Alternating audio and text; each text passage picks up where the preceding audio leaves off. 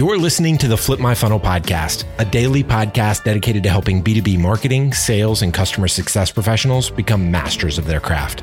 It's Thursday, and today you'll hear an episode from our Takeover series. Every month, we ask a different practitioner or thought leader to host a series of interviews that cover a specific theme that's relevant to our community. And like Sangram always says, without a community, you are simply a commodity. Here we go. Sangram here. Welcome to another Flip My Funnel episode. And this podcast has been just growing like crazy. And one of the reasons it's growing is because we have people that are doing Tuesday and Thursday takeovers. So today, I'm really excited to introduce Barb uh, Mosher Zinck. She is running her own podcast called Content Matters. And it's a really, really good podcast. And she's interviewing some ridiculously good people in content. So if you're in content, you got to listen to this whole series. So, Barb, welcome to the Flip My Funnel podcast. Thanks for having me. I'm really excited to be here. All right, Barb, share a little bit about your podcast and the type of people you're interviewing in this series. So, the Content Matters podcast is a podcast that looks at all aspects of content from especially from the marketing side, but also from like technical documentation, like how all of, how it works to support every kind of group across the company. And I have been really, really fortunate to interview some really great, smart experts um, Scott Abel, Ann Handley, Matthew Sweezey, um, Ian Truscott, um, Jim Edmonds, uh, Mayfield, or Matthew. Sorry, I said his name wrong. But um, yeah, there's just, there were so many. I've, we've been going for two years now, and it's just, it's just been phenomenal. Fantastic, Barb. I cannot wait to hear this episode. So let's just dive right into it. Welcome back to the Content Matters podcast. Today I'm joined by Kris Laird, who is the Director of Sales Development for Ingeniux, um, the sponsor of the Content Matters podcast. I invited Kris to join us to share his insights and experience on sales development strategies and technologies. Prior to working with Ingeniux, Kris actually spent over three years at Outreach, which is probably one of the most well known sales engagement tools in a emerging sales tech industry that is growing like crazy. And it's actually a very fascinating industry to kind of pay attention to. Kris learned a lot during his time there and actually rose up the ladder pretty quickly to play a key role in the growth of the company. We talked about marketing and sales alignment, which is really critical, I think, for um, any kind of company to move forward these days to have those two teams working tightly together. We uh, talked about all the different types of sales technologies particularly sales engagement and sales enablement. But Kris also went through the sales tech stack, which, you know, if you think marketing has a big stack, sales does too. But you should also know that Kris spent over 10 years as a music educator. And believe it or not, the time he spent as an educator has helped Kris figure out the best approach to engaging with customers and prospects. Actually, I think it's a really good background to be a marketer as well. And um, he kind of went through some of his ideas there and actually talked a little bit about his musical background, which I thought was really fun. So, with that, I'm going to let you listen to the podcast. I think um, if you're a salesperson trying to grow in your skills and experience, this is something you really want to listen to. And if you're a marketer trying to understand sales strategies and techniques, because I think that's important that you do understand that as a marketer, you should be listening to this podcast as well enjoy it. I know I had fun recording it. Tell me about your role with Ingeniux. Tell me what you do. My uh, position with Ingeniux is the Director of Sales Development. And uh, what that basically entails is about a year ago, I was hired and brought on to uh, develop a sales development team. Um, and part of that was building the process that the sales development team would follow to begin an outbound sales motion for the company. Um, so prior to me coming on board, uh, the majority of the business traffic was mostly inbound, uh, lead based, and um, the leadership saw uh, an opportunity to create an outbound um, push for the sales team to be able to go out and find new business. So that's been my role the last year is to um, refine the current processes when I came on board and then build out new processes for the outbound team and then recruit and hire uh, our first set of sales development reps or SDRs to uh, put that process into action now for the team, and they're just wrapping up their first month of uh, being on the team here at Ingeniux.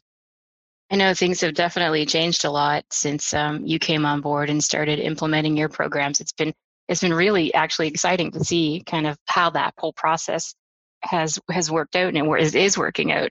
Um, so your career started, your sales career started outreach, um, and they are a sales engagement company. They started kind of modern sales development. What was it like working there, and and what kind of are the key takeaways you took from working there?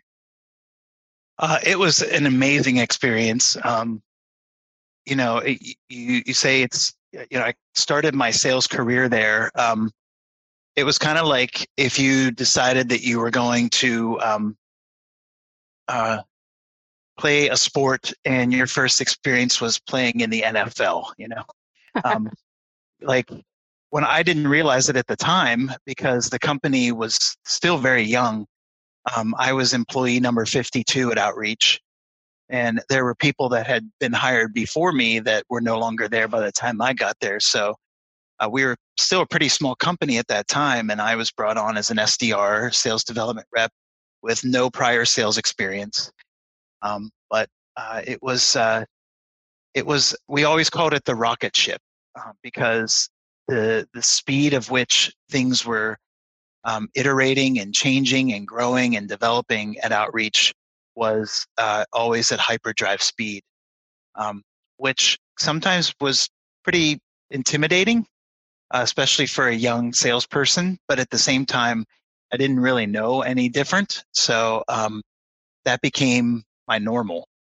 Um, but when I started working for them, uh, it was in January of 2016, and they had just finished their first year of of sales, quote unquote, like real sales with a sales team and they were at about two and a half million dollars in revenue. And our goal for the the calendar year was to get to 10 million. Um, which you know, looking back on it now, to quadruple your revenue in one year, I was, you know, I would be like, holy cow, that's impossible.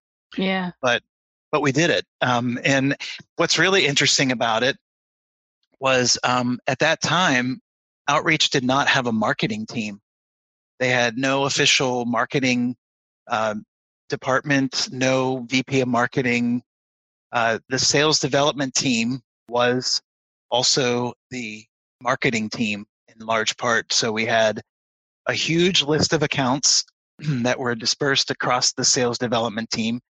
And it was our job to reach out to people in those accounts and get the word out about outreach and what sales engagement was. Um, so we were kind of serving two important, um, f- fulfilling two important needs in the company at the time. Um, and I remember, like back in that day, you know, outreach was just a you know a mere shell of what it is today as a platform. But um, a lot of the people we would talk to would say, you know, wait, who are you? And what is sales engagement? I don't even know what you're talking about. In fact, we there was a period of time we called it sales acceleration, and um, people were like, "Well, I don't want to," you know, I don't I don't like that term, and we we switched over to sales automation. And you know, people were like, "Well, I don't want to automate my sales team. Like that's replacing humans with robots, and I don't want to do that." Finally, the, the, the market space emerged to sales engagement. Um, so it was like standing out above your other tools that a lot of companies already have in place for sales teams like Salesforce, which is your um, your CRM and your marketing automation tools like Marketo or HubSpot. Um, so we we were kind of defining a new space in uh, the industry as well, which was really exciting. Um, but as you know, as it as I said, um, started out as a sales development rep. Um, and about six months into that, we um, got to the point in which we hit our goal for the year. Um, we had a company goal that if we got to 8 million, uh, we were all going to go on a trip to Mexico for a reward. So that was kind of the big celebration, but we kept our foot on the pedal and, and uh, ended the year by just about quadrupling our revenue in one year. And um, by the end of my first year there, I was already uh, promoted to a sales manager position where I was leading a team of SDRs uh, in the Pennsylvania office. Um, and my manager uh, was tapped on the shoulder to move to Seattle to start a sales development team on the West Coast uh, because the company was growing at such a rapid pace and had plans to continue expanding. Um, so that's how I stepped into the manager role. And again, here I am basically eight to nine months into my sales career, and I'm ma- managing a sales development team uh, for what was then, you know, one of the fastest growing startups uh, in the sales engagement or in sales space. So uh, it was really interesting. But um, as I worked there for, you know, I worked there for almost three and a half years, and I, I quickly realized that the pace at which we were changing and growing and transforming was never going to slow down because that was part of what we were selling. We were selling modern sales development. Um, and if we were out there saying that our platform could do that, then we had to we had to drink our own Kool-Aid. You know, the sales team had to use outreach as its key um, tool in our stack to be able to generate results so that we could leverage that information uh, in in the conversations we were having with other companies to help them see the value uh, in sales engagement.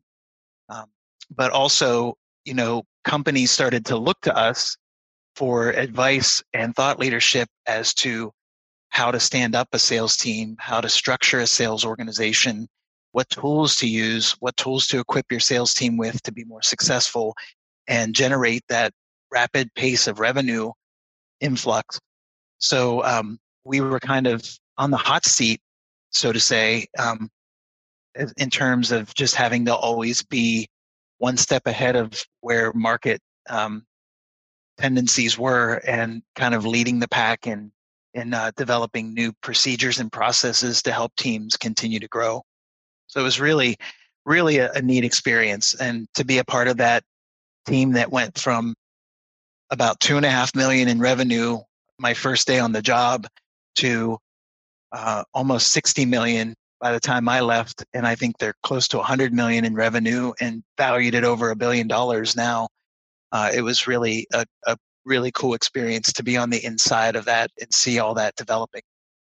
Is that is that why someone referred to it as working in the chocolate factory?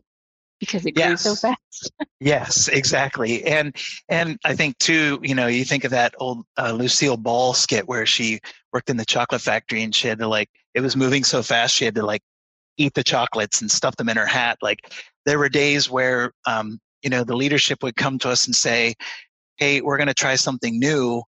Here's our idea. And the management team would say, Oh, great. Okay. Well, when are we going to start that? And they would say, Well, we want to start tomorrow. so it was like, okay, engaged. Um, we just had to really operationalize things pretty quickly. Um, but it, it was neat because the leadership had that kind of fail fast mentality. Like we're going to try things and we're going to we're going to kind of give it all of our attention and, and and huddle around it and put all of our brain work into it. And if if we if we fail, we fail fast and we we iterate and move on to a new new procedure, a new policy. Um, but I think, you know, that sounds like a pretty risky way to run a business, but we had some amazing leadership that had, you know, years and years of experience developing sales teams and, and working for companies like, um, you know, Microsoft and Google and some of the top names in the tech space. So not only were our developers developing a product uh, that could deliver quicker than anyone else. Our, our leadership team also had, you know, feet on the ground experience in that kind of environment growing up in their sales careers and development careers to be able to guide the, the company in that direction. It's, it certainly sounds like it was a crazy but exciting times for you. Um, so you call outreach is called a sales engagement tool, but there's also the the term sales in sales enablement, and I always kind of thought outreach was sales enablement, but but they're not the same thing, right? Yes, yeah, I, I think in terms, in some terms, you can kind of see some of that cross pollination in those uh, market spaces. But um, you know, for us, when we worked at Outreach, we looked at it as an sales engagement tool strictly because the way we would kind of pitch it to people that didn't really understand the space, we would say, you know, well, your your CRM is your system of record. That's like the, the, the system of truth for all of your records, your accounts, your leads, your contacts. But you need a system of engagement on those records. And that's where outreach comes into play, where you now manage all of your your engagement with those leads and contacts and accounts in one place. Uh, so instead of you know using your cell phone to make a phone call, using Outlook or Gmail to send an email, using um, you know a spreadsheet to manage your your list of prospects and accounts, and using a Google form to manage your templates for your emails. Uh, you put all of that in one place in Outreach, where you can manage all of that, all the the, the touch points and the the intervals between those touch points and all those engagement steps uh, with a prospect. And and then even when a prospect becomes an opportunity you can manage your opportunities in outreach.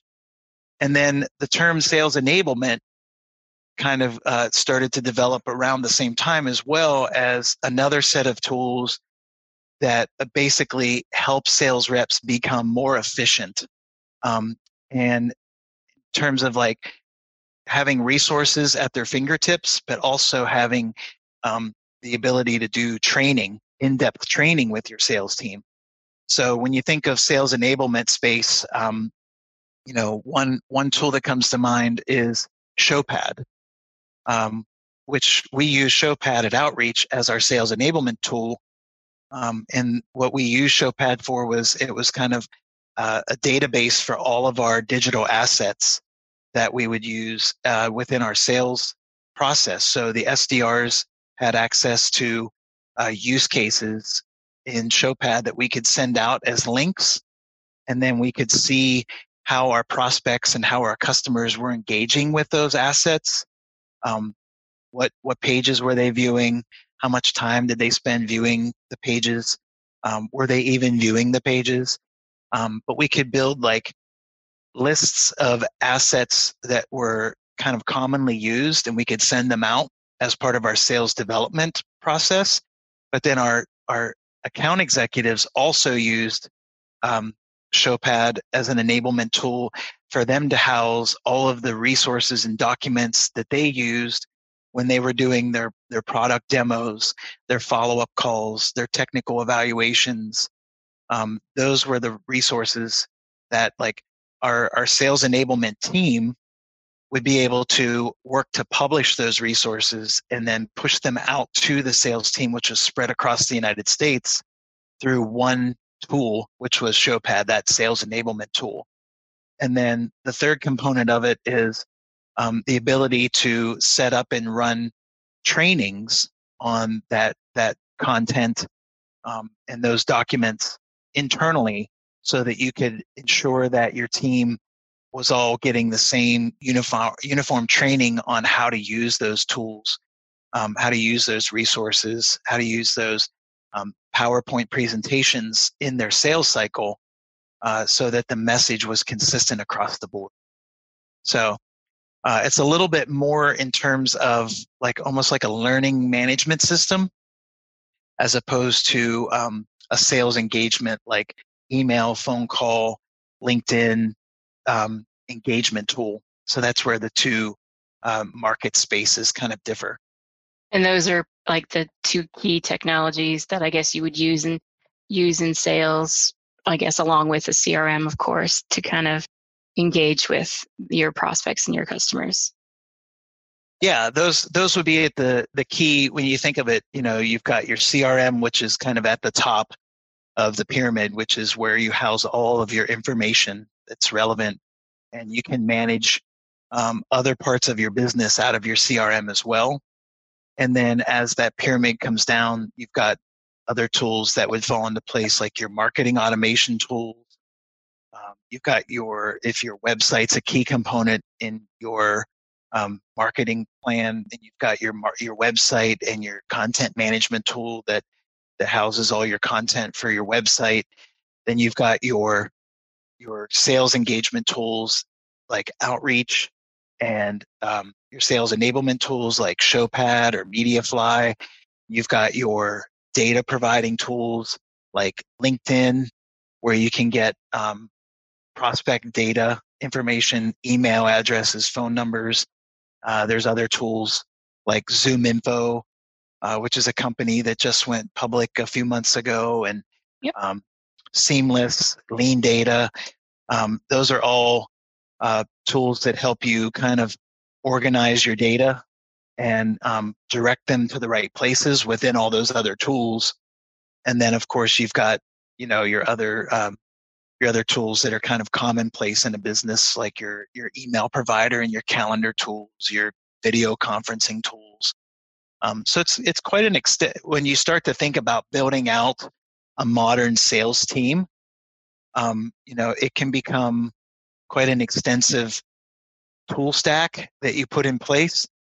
Um, when when you think about each component of of how you feed information into your sales team, uh, but when you think about how important a sales team is, especially uh, an SDR team, in terms of filling the top of the funnel, which is where your your revenue pipeline begins, um, the the cost for that setup and and standing up a sales development team definitely um, proves itself valuable. The ROI and and that uh, shows itself in um, the pipeline that they begin to generate for the, the sales organization and being able to bring in new customers and add revenue to a company.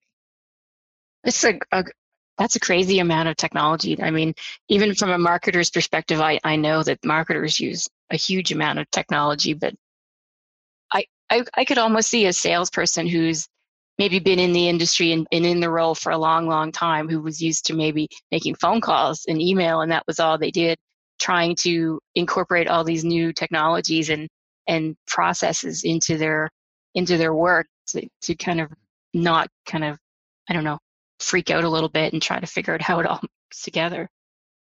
Yeah, it is. It, it can be overwhelming, but when you think of the flip side of it, I think before sales engagement and sales enablement spaces really became prominent in in mo- the modern day tech industry, sales sales reps in general manage their business book of business off of post-it notes and excel sheets and uh, reminders on their calendars or um, appointment books you know? And and you think about what was happening to a lot of those sales teams was that the disparity between your top reps and the rest of the reps on your team was pretty big you know you'd have the the the stud you know female or male sales rep that was out there crushing it and then you had the rest of the sales team and for a manager you had no reason why you, you couldn't really put pinpoint a reason why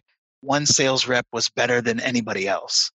Um, you might be able to say well this person does a better job of managing their their information in their calendar and their post-it notes are more organized but um, what typically happened before sales engagement tools came along, like outreach, was that sales reps would follow up with a lead.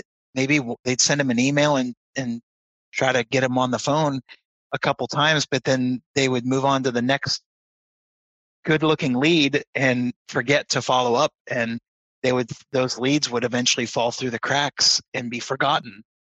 Um, or if you were on the phone and you're driving you know, from one place to the next trying to meet with clients and you get a phone call and somebody wants to book a meeting with you you can't really stop the car and you know write down that information all the time. So reps would try to remember that like make a note to follow up with you know jill or john smith next week and they would forget. And then that there's a lead that's gone. And by the time you remember that company's going to move on to another vendor. Um, so, you know, you've got the side of it where leads were constantly falling through the crack. And then you've got marketing professionals that are like, hey, we're generating all these great leads for you for the sales team. and you guys are doing nothing with them. You're letting them fall through the cracks, and and then we have to go out and get you more. And then the other side of it is that again back to that manager or sales, the director of sales or VP of sales, they have no way of being able to identify why some reps are successful and other reps aren't. Um, they have no data. They just have, you know, maybe some uh, some slight observations or gut feelings as to why somebody's better than another person. Well, with tools like Outreach, you know, you've got now a high tech tool that has machine learning and artificial intelligence that's collecting those insights for you. So not only is it a way for reps to organize their day and make sure that leads don't fall through the cracks, you've also got a tool that's collecting data on how many opens an email gets, uh, whether someone you're sending the email is clicking on any links that you put in the email, um, what what sequences, what um, you know, designed touch points, you know, are we call them sequences in outreach, which is just a series of touch points over a designated period of time. Which sequences are generating the most meetings? Um, and at what point in the sequence are you getting the most replies? Um, so that you can see what's working and then replicate that across your other sequences. What what's working across your sales team and replicate that in training across your entire sales org. Um, you can even see what time of the day is the best time of the day to send somebody an email to get them to open it, and what time of the day is the best time of the day to make a phone call to get a connection. Because these are the these are the key metrics that are important to a sales team to be successful. Um, you know, my reps make 50 to 70 phone calls a day I don't want them spending that time doing it from eight o'clock to 10 o'clock in the morning if the data shows that the best time to call somebody is between 11 and 1.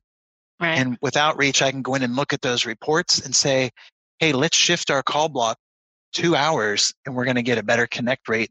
We're going to book more meetings.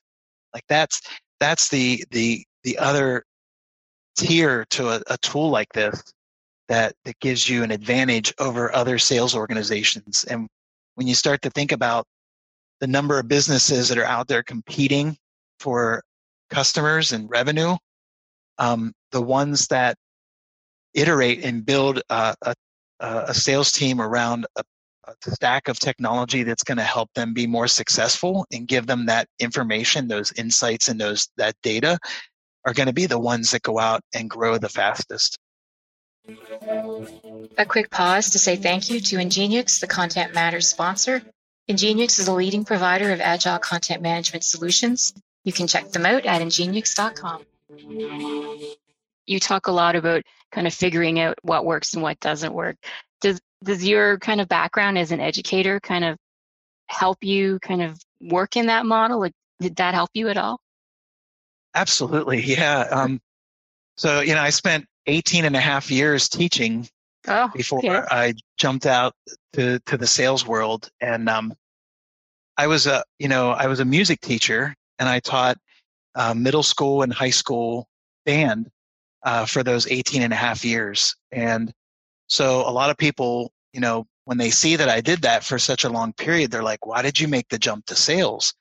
Um, and, you know, there's a lot of factors that go into it, but for me, being an educator, I was also, I thrive on uh, learning. Just personally, it's like something I, I love to do is just go out and learn new traits, new skills. And I'm very hands on as a music a musician and a music teacher. I was always hands on.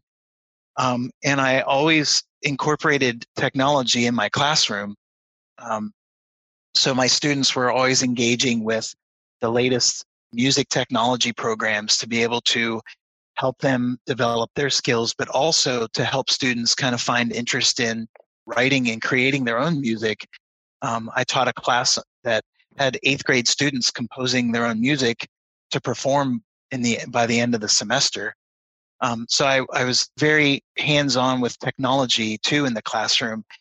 So when the opportunity was presented to me to to join Outreach, uh, it was at a time in my career where I was finishing up my master's degree in music and kind of thinking about what the next chapter for me might look like, whether I was going to continue to teach in public schools or maybe start to look towards uh, becoming a higher ed professor and teaching music education at a college or university. So um, it was kind of great timing because I took a, a sabbatical to finish my master's degree. And because it wasn't a paid sabbatical, I was able to start working at Outreach uh, to earn some income at the same time to see if this sales job would be um, a viable career for me. And obviously, it, it took off. But I think um, the the things that I bring in from my education experience is number one, understanding that not all people learn and process information the same way. Um, so, you know, when I was developing lessons to teach my students, there are some students that are oral learners and they can sit in class and listen to a lecture and they absorb that information and they comprehend it. Other students are kinesthetic learners and they need to be hands on. You need to give them something, an activity to do to understand the content you're trying to teach them. Um, and other students are visual learners. They need to see it like drawn out on the board or a diagram to really understand it. So when you think about how that translates to sales in the modern sales process that I built out here, that I learned at Outreach and I've built out here at Ingeniux is that you can't just go one thread, a one thread approach to selling. You know, it can't be just inbound. You have to do inbound and outbound. It can't be just emails. You need to do emails, phone calls, LinkedIn, messages, LinkedIn engagement, uh, maybe even physical mailing, you know, like sending out gifts to, uh, you know, high target prospects or accounts, um, sending out uh, invitations to events, you know, things like that, where you're, um, or sending out videos where the sales reps create a video and send it as a link in an, an email. Like you need the, the more multi-thronged thronged your approaches and sales, the more people you engage with because not everyone processes that information the same way. So, where you might be able to get one person to sit down and read a, a lengthy sales email, another person's going to just delete that out of their inbox, but might engage with you on the phone if you get if you catch them on the phone. Another person might connect with you on LinkedIn and engage with you on LinkedIn. So you just never know what channel you're going to reach somebody through. And that's why a, a, a, good sales process needs to have all of those components built in and baked into the process. Um, the other thing that for me personally, you know, being a musician, um, you know, th- that creative side of my brain is constantly on. So I'm always looking at ways to improve the the process, ways to improve my own performance, ways to continue to grow in my own skill set. And I think sales is very much in that same vein is you've got to be constantly iterating on what you're doing, not reinventing what you're doing, not scrapping it completely and throwing it out and starting over, but iterating.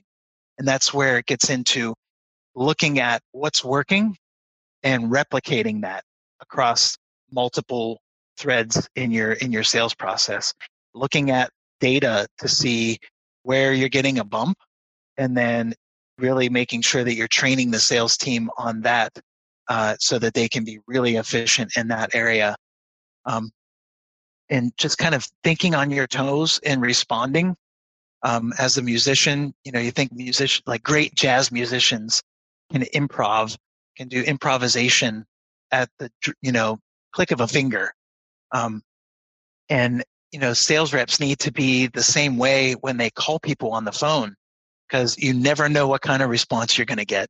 Whether you're going to get a hello and I'm interested in talking to you, or a why did I pick up the phone? Now I'm stuck on this call, or I really don't want to talk to you, and somebody hangs up on you.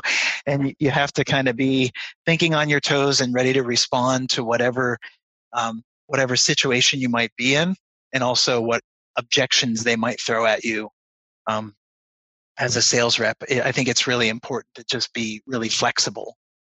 Um, and then the the last side of it for me is, um, I think specifically for me, what's really helped my career in sales go from being an SDR to a sales manager and now director of sales development is that I I feel that my experience as a teacher has really helped me to to help other people grow and learn how to become an effective salesperson and and manage teams more efficiently. Um, just like I did that as a teacher, helping young musicians grow and develop for three to six years, depending on which age levels I was teaching at the time. I'm able to help sales reps do the same thing, where they might come into the SDR role and want to eventually become, um, you know, a, a, marketing person, or they might want to go into um, becoming a, an account executive and being more of a closer. Um, you know, giving them the tools to develop those skills to get there someday. Um, just being able to help people kind of find what it is is their true north, and then uh, helping guide them in the direction of getting there throughout their their development.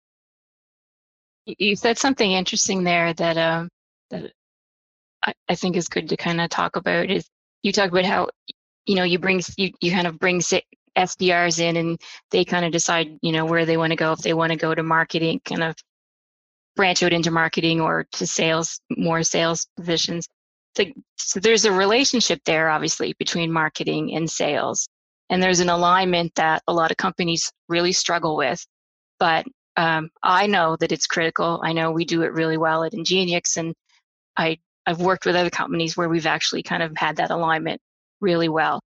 But does, does that mean that an sdr is a marketer or is that an sdr is sales or are the two kind of roles or departments so tightly intertwined today that you really don't necessarily distinguish one from the other? Like, how do you look at it? Yeah, that's a great question. Um, I remember early in our in my outreach experience, one of the value points that we used to use in our messaging, especially when we were calling marketing leaders, was that a tool like outreach can bridge the gap between sales and marketing. Mm. Because back, you know, even five years ago, and it's still very common today in a lot of businesses, is that the marketing sits in one office and the sales team sits in another, and there's not a lot of communication back and forth. But the marketing team is spending, you know, company dollars and spending their time and hard work to generate traffic and leads that get sent to the sales team, but they have no they have no insight into what the sales team does with those leads. How are they how are they following up with them? What messaging are they using? Is it is it similar to what the marketing team used to get them in the door in the first place? Um, and on the sales side the sales side in those situations they're sitting in another office across the the building and they're getting all these leads and you know the the notorious sales like says these leads suck you know like marketing sending us all these leads and and i can't get them to convert to a meeting or an opportunity so that means the leads must suck right? Well no they, they don't. It's just there's no connection between the two departments or the two team strategies to be aligned. So outreach is great because it for a marketing team you can now go into outreach and look at the sequences and look at the messaging that's included in the templates um, and in the phone scripts to see what is the sales team saying? Um, what kind of a process are my leads going through uh, after we pass them off to sales to get converted over to an opportunity? And if they're not then what do we do with them? What what have they gone what journey have they traveled through if they don't convert? And how do we now build a follow-up nurture to that to get them back into our loop again in the future? Um, so i think in my viewpoint i think marketing and sales is one entity. Um, and and i instead of thinking of it as marketing and sales i think of it as revenue operations mm. like marketing and sales are both on the revenue generating side of a company. Um, even though, you know, as we've mentioned in this conversation, that, you know, it takes a lot of technology and a lot of resources, you know, both um, employees and time to to be able to generate leads and convert those leads to sales opportunities. Um, they're still, even though they're they're taking up that much that many resources from an organization, the the ROI is that they're generating that a much higher level of revenue.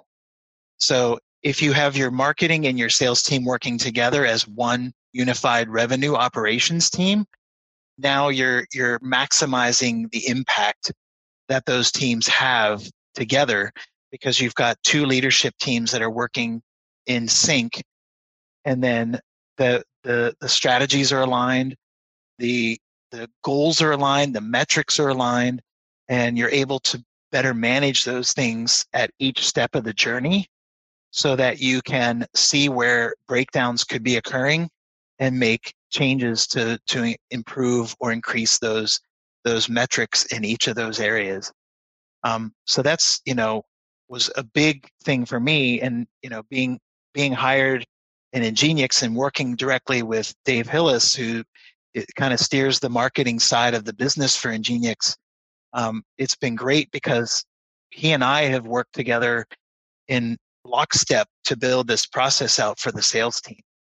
Um, and we've talked about how the marketing impacts the sales and the sales impacts the marketing and, and merge the two. And, you know, I think, you know, one of the, one of the tools that we went out and purchased recently and rely on heavily in, in our uh, tool stack is 6sense, which is kind of a marketing and sales person's dream tool uh, and this is a kind of a new emerging tool when we talked about like sales engagement and sales enablement. Now you've got this marketing tool that's coming to the forefront and they're kind of blowing some of the traditional uh, marketing terms out of the water, like MQLs. Um, 6sense is kind of making a lot of marketing leaders rethink the idea of an MQL, marketing yeah. qualified lead, and thinking more in terms of a MQA, a marketing qualified account. So 6sense is, um, you know, it's got this whole side of the platform that is a marketing tool where you can deliver, you know, targeted marketing um, to specific accounts and people within those accounts.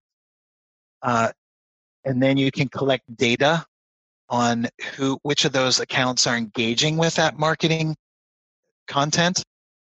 Um, but you can also see which which accounts are out there that researching keywords in your market space and visiting your website um, and that's really important on the sales side too because if sales is going to go out and try to sell to these accounts how better to do that than to understand what those accounts are actually interested in? So on the sales side in 6sense you can see what keywords are people at these accounts researching? What pages on your website are they visiting? You know what specifically are they looking for? And what challenges might they have that you can solve and then the sales team can go out there with really targeted personalized messaging that resonates with them to be able to get those leads to con- those accounts and those contacts uh, to convert more quickly into opportunities and revenue pipeline. So i think you know uh, a mark a salesperson is a marketer and a marketing person is a salesperson. And and our jobs are now more and more becoming one and the same. Um, and you know one kind of key indicator of that is five to ten years ago marketing teams were not uh, held to their conversion percentages. Yeah. they, a lot of teams a lot of marketing teams were their quota was how many leads can you generate in a month? But now more and more you're starting to see that marketing leaders are measured on their effectiveness not by the number of leads they're generating but by the percentage of leads that are converting into opportunities just like sales reps are are held to a quota of how many how many opportunities are we able to generate how many um, accounts and contacts are we able to convert into a meeting or an opportunity which leads to revenue. So I think we're we're we're being measured on some of the same data data statistics now that kind of even make us more in sync than we ever were before. And that's why um, account-based marketing is is something that I'm a huge, huge proponent proponent of. Say that word right. and um, so, which is what 6sense is. It's an account-based marketing technology, Demandbase, terminus. They're they're all kind of other. They're they're similar and they're different. And but that technology itself is like, I believe it will become the key technology for marketing because it does help them kind of target the exact right accounts they want to reach that sales want to reach and it just keeps the two groups so tight together that that you can't you should be able to achieve success if you're doing it that way. That's that's how i look at it anyway. Right. Yeah. And especially if you're if you're a business that's you know an emerging business or a business that's, that's looking to expand your market reach um, what better way to understand what accounts out there are actually interested in your market or your space than to have a tool like that in place to kind of guide you in the right direction. Again you know one of the most frustrating things for a salesperson is to continue to beat the drum into an account and get no response. And and you know when i think back to our days at outreach especially our early days where we were being, you know, we were marketers and sales reps at the same time. We were reaching out to accounts that, that, you know, we didn't even know if they had a sales team. You know, we were just trying to get the word out about, about outreach. And if we would have had a tool like 6sense or Terminus or, you know, Bombora, those kind of tools back then, it would have really helped us to guide our efforts into the places that were more likely to generate interest because they were at least aware of us at the time, uh, as opposed to reaching out to a company that's never heard of us and, and may not even have a use for a tool like ours. Right. Yep, absolutely. So, okay, so last question for you. Um, when kind of fits in with the content matters podcast theme. Um, content is is a key tool, obviously, for engaging with prospects. And but and I've I've kind of heard you say that you are leveraging a lot more thought leadership in kind of your sequences and your processes. How do you how do you kind of figure out where it fits in a sequence and how do you know what the right kind of content is to deliver? Yeah, that's another great question. Um, so yeah, when when you think of when you think of kind of the two schools of sales engagement, um, I would say the the one side which what i would call would be the old school way of doing it was you have a product to sell and you go out and you try to sell it. Um, and all of your communication is hey i've got this great product. You want to take a look at it? This is a great product. Um, we're top of the industry. We've got the best product out there. You should come buy our product. Um, the other side of it the more modern, the new school way of it is um, we have this product that helps you solve this challenge or relieve, relieves this pain you might be experiencing in your day to day job duties. Um, and the messaging around that side has to be where is where the value framework kicks in is um, you're not necessarily out there beating on the door trying to push your product onto somebody. You're out there trying to engage with someone and say, um, here are the common challenges that we help customers solve. Does this resonate with you? If so, let's schedule a time to talk about it. Let's let us introduce you to our solutions and services. Um, and if it's the right fit for you and we can help you solve that challenge, great. Um, and that's where where I see content really playing a key role in a sales process is when when we design our sequences for our SDR teams to use to reach out to prospects and accounts, we start out with that value message. Um, you know, we want to introduce the company so that that name recognition is established, and then we want to follow it up with, here's what we're helping leaders like you in your field solve. Here are the pains that we address. Here are the challenges that we help you solve in your day-to-day work workflow and environment. Um, and then you follow that up with uh, some social proofing. Here are some companies like you or like your industry that we're helping solve those similar challenges. So you get some like street cred, right? Yeah. Um, so that's kind of like the first initial like introduction email. And then where you follow that up with is then content is really important to to be a supporting factor in following up the in the in the forthcoming messages. So as you continue to reach out to these contacts at these accounts to engage with them, you send you you've got to give them something that's valuable for them to want to give you back their time, which is extremely valuable. Okay, anybody knows anybody in sales knows that the hardest thing to do is gain somebody's time. It's the most valuable resource that anybody in sales has is time. So when we're reaching out to somebody, we want to deliver enough value for them to say, it's worth my time to speak with you. So, um, you know, that's where content can play such an important role in being able to deliver um, specific content that not only speaks to their industry, but also supports those challenges that you mentioned in that first email. So, for instance, um, you know, we have a lot of customers in the higher education space in Ingeniux. We help a lot of colleges and universities and community colleges. So, you know, we we engage with those leaders at those at those institutions and we say, here are the challenges we're helping other customers in the higher education space solve.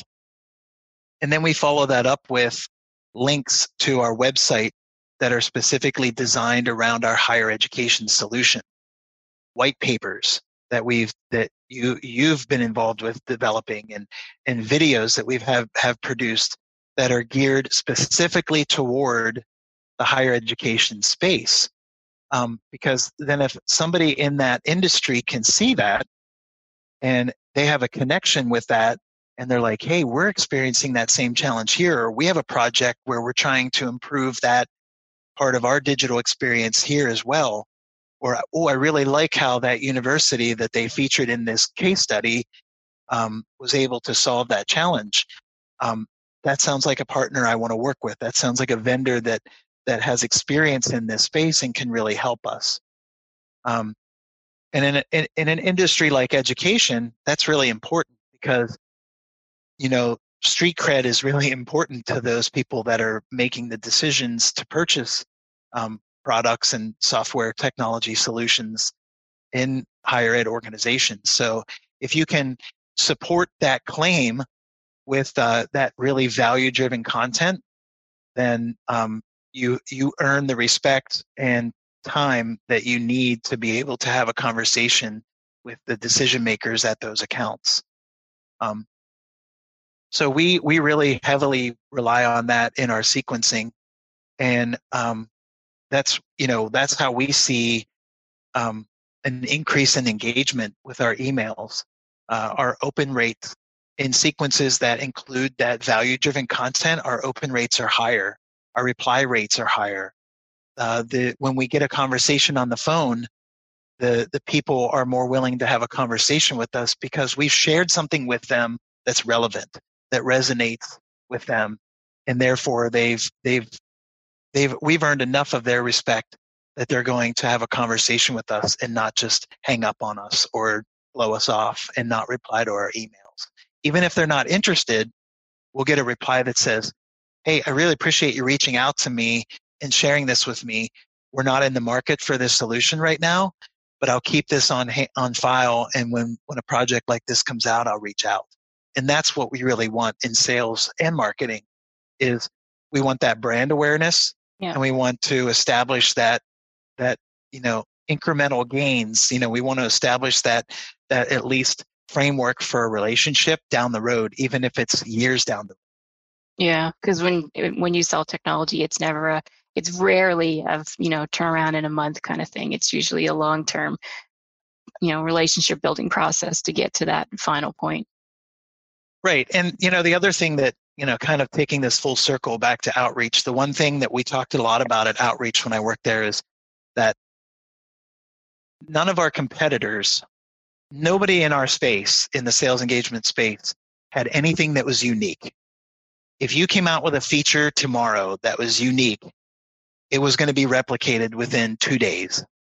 You know, yeah. with with the the, the skill set in the in the development community, if you came out with something that was like industry shattering, you could guarantee that your competitor was going to figure out how to build it. So, you know, if you had something that was unique, it was only going to be unique for about 48 hours. So, um, you can't you can't sell on features. You have to sell on total value and like what is the ROI that you're going to get from working with us as a vendor and and and focus on that and that alone. You don't go out and feature sell. You don't go out and sell against your competitors. Um, you don't you know downgrade your competitors because competitors make you better. You know, so you know that's one thing that we never did at outreach was you know don't we trained our sales reps don't go out and bash our competitors if someone's using our competitor say, that's great. I'm really glad to hear you're using someone in the sales engagement space. Let me ask you this question. And then ask them a question that would keep that conversation moving. Um, you don't say, oh, well, they're a really terrible tool or, oh, you shouldn't be using them, you know, because that gets you nowhere. You don't earn the respect and attention of the person that you're, you're trying to engage with. If you focus solely on what it is your solution can solve and the value you, that you bring to them as a company, then that's where you're going to get the best results. This has been a really great conversation, Kris. I have actually learned a lot just in this, more than I even learned from you before. It's kind of interesting. it's all really great stuff. Um, Thanks. So, what's the name of your band? Oh, the name of my it's so it's uh, I guess I wouldn't call it a band. It's um, it's a it's a brass ensemble. Okay. Uh, and this has been a, a, a, side project for me and a bunch of my colleagues here in the central Pennsylvania area. Um, so, kind of the largest uh, city close, well, city close to where we live is Altoona. At, um, back in the day, it was a huge railroad city Pennsylvania, which, you know, if you're familiar with Pennsylvania, railroad and steel industries were, and coal were kind of the top industries back in our heyday. Um, so Altoona is still kind of the central hub for the railroad. So uh, a lot of us live in Blair County, which Altoona is um, kind of built around. Uh, Blair County is built around the Altoona area. So our our name, our group name is Altoona Brass Collective. Okay. Um, so we are a 21 piece brass ensemble. Wow. And we are all uh, either current or former educators. Some of us uh, are retired educators. Some are um, educators outside of music. We have a chemistry teacher and a guidance counselor uh, who are in our ensemble, but life lifelong musicians. And um, we call ourselves a collective because we we all contribute because we're all educators and we're all musicians. We all contribute to the growth of our ensemble um, you know, all of our music is arranged and written in house. Uh, we all work on the different business components of our of our ensemble to promote and grow our our audience and uh, get us more performances. So um, it's a it's really great for me because now that I'm not teaching anymore, it keeps me in touch and in tune with my my uh, my passion, which is music. Yeah, that's I love music. That'd be. I'd love to hear you sometime. You must be on YouTube or something somewhere. Are you? Yeah, uh, we're the best place to find us and keep. You know, if you wanted to keep up with what we're doing and see some of our recordings, is on Facebook, uh, the Altoona Brass Collective on Facebook, and we're also on Instagram. And um, we're working on developing a website here very soon. Should be out by uh, early August, and it'll be uh, altoonabrasscollective.com. Cool. I'll have to check that out. I'll encourage everyone else to as well. Uh, yeah, that'd be great. Yeah. Thanks, Kris. It's been a great conversation. Thank you, Barb. I appreciate it.